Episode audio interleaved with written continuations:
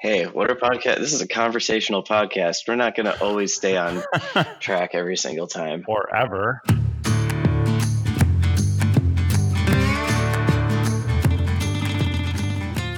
All right, we want something which is going to um, interoperate between all of the different things we do in a way which is seamless and automated and doesn't require um, any direct human intervention. Then I think you probably end up landing with something that's XML. I mean, so one one thing that naturally arises out of this then is if an organization, let's say a larger a larger enterprise organization, wants to move to a good enterprise content strategy, there's going to be a reasonable amount of education that needs to happen across the various teams that are going to be in the system. Because with a shift towards XML, um, even even if you have a system that provides you know great usability, it's a different methodology entirely for the way that you're writing and creating content. And so there's going to be a heavy amount of education that needs to go into it um, I think this has kind of been a this has been a recurring theme of some of this uh, some of these podcasts as well is that education is going to have to be part of this.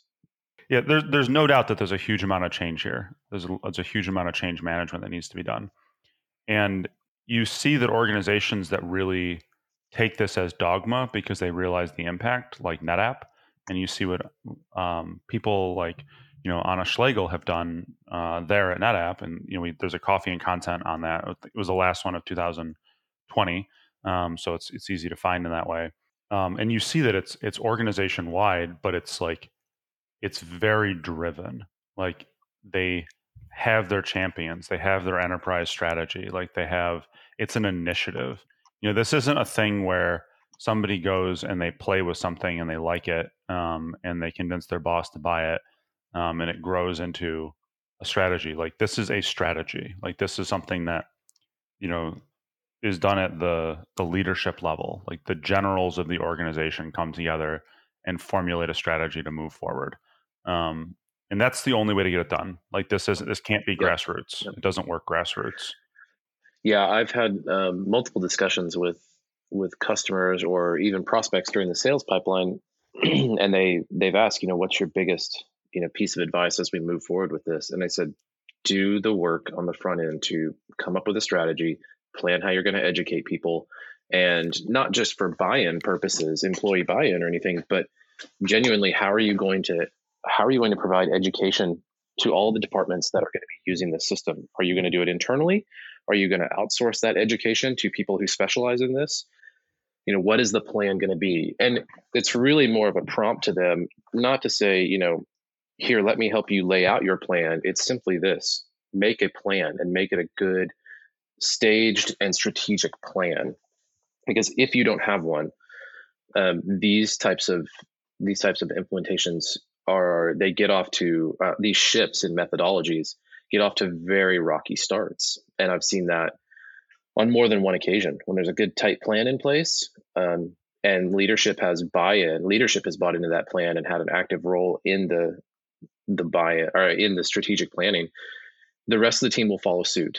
And you know, you'll get some groans and you'll get some like, we don't want to change the way we do things, but that's that's typical when people have to make a big shift. Um, but when it starts at the grassroots grassroots level, um, it it just doesn't take off. No, it never will. Like it'll be. I mean, having champions at the at grassroots is really important. So, like you yes. know, picking your champions, picking your influencers is huge. Like there's no doubt that that has to be part of it. But like an organizational shift like this has to be done, has to be has to be sponsored and driven top down. Um, and you know, I think one of the things that comes up that is just needs to be known is that like some people aren't going to come along, um, and you know that that creates hard situations. But you know, change is hard. Yep. Um, yep. But you know what's what's much worse is is not changing because long run that's that just gives your your competitors a, a huge advantage. So yeah, that's right. That's right. And I mean, at the at the end of the day, this isn't about um, if you're part of an organization, you are part of a team, and if the if the team decides, if your leadership and the team decide you're moving a different direction, it's important to, um, you, within reason, say, well, "Let's go. I'm I'm part of this team, and I'm, I believe in the mission yep. overall, and we're going to adopt a different strategy now. Why we adopt a different strategy?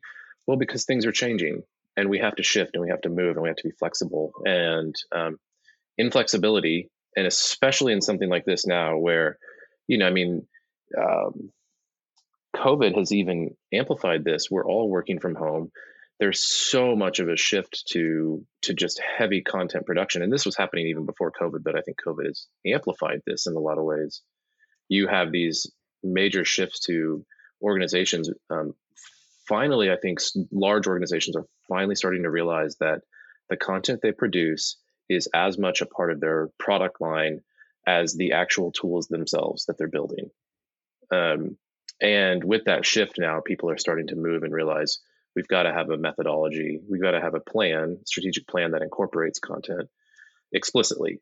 And that has to be a, there has to be a specific plan around content, even if that even if the content in this case, you know, say marketing materials or um, tech pubs, learning and training, even if those things by themselves aren't contributing to the bottom line um, directly, they are in other ways. But even if it's not directly, um, they're still a major component in that organization's healthy function. Yeah, I completely agree with that. Um, so I got some things I had to take care of before the team meeting. Uh, Same. I don't know if we actually talked about content atomiz- atomization, other than like Uh, we hit it a couple away. times, but And we probably still You need, know, to do like, need to do like a, a what is, right? yeah, um, the Twitter version of what is content atomization. Yeah. Um, I'm trying to think about like how I'd want to do that. Um, I mean, content atomization is the the process of taking a larger document, a larger chunk of content for your end users, and breaking it into smaller, smaller, more focused pieces. I mean, it's relatively simple overall. Um, Well, so what if what if we said it this way? Um, so content atomization, you know, as a metaphor, I believe the reason it's used that way is breaking content down into its smallest fundamental parts. The parts that you, can't, if you separate it any further, it's no longer um, a whole unit, and that gives you the ability to reassemble it um, into structures that create the things that you want. I mean, like that's literally what atoms are, right? You know, like atoms are the smallest fundamental unit of, of chemistry. Um, you know, getting into like this being super, super nerdy and making something complex more complex, right? Um, but below the atom level, like you're, you know, you're not, you're not dealing with that kind of stuff anymore. And atoms can be reassembled to create molecules and um, other structures that are that are useful. So if you think about it from the, you know, that being the analogy, um, you know, con- content atomization, and also atoms are typed. You know, there's a certain number of atoms, and you use them in different ways to create molecules. Um, you know, you have typed content um, that is in its, you know, its smallest whole form that can be then reassembled into um, larger modules of content um, that can then form things which are useful. And um, I think that that's the way that I think that's probably the the reason that people use that that particular analogy. Although I don't know where it came from, when it started, or who said it, so I can't confirm that that's actually what they were thinking. according to the interwebs, it was Todd Defren, a globally recognized social media innovator. Oh, well, there you go. Interesting. There he is, Todd. Well, maybe we should Thanks, ask Todd. Todd. We should get in touch with Todd. All right, guys, I'm gonna jump. Um, this Yep. was this was long and rambling, but hopefully useful. Um, Hey, what are podcast? This is a conversational podcast. We're not going to always stay on track every single time. Or we've, ever. We've made it several weeks. we made it several weeks being on track for 10 minute spans. And that is the purpose of this. all right, cool. All right. All right, thanks, guys. See you guys. See ya. Yeah.